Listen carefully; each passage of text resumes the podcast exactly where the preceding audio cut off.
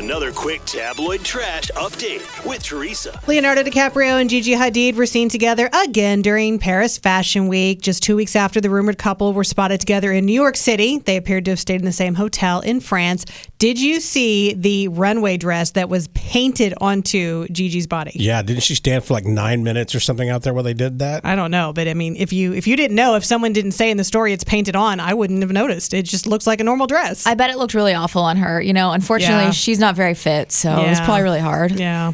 Kanye West walked the runway at Paris Fashion Week for the very first time. He opened up the Balenciaga show. It was an outdoor runway and it was very muddy and weird looking, of course. His mouth guard felt aggressive. It was a giant, like what football players wear that said Balenciaga, and I Yeah. just felt like he wanted to beat me up a little bit. He I feel looked very like aggressive. Everything about him always seems a little bit a little aggressive. like it's just it's the fine line of aggressive. Yes. And finally, community fans, you asked for it and you are getting the long awaited community movie. It will be made just for Peacock. And so far, six of the original cast are returning. And that is your tabloid trash.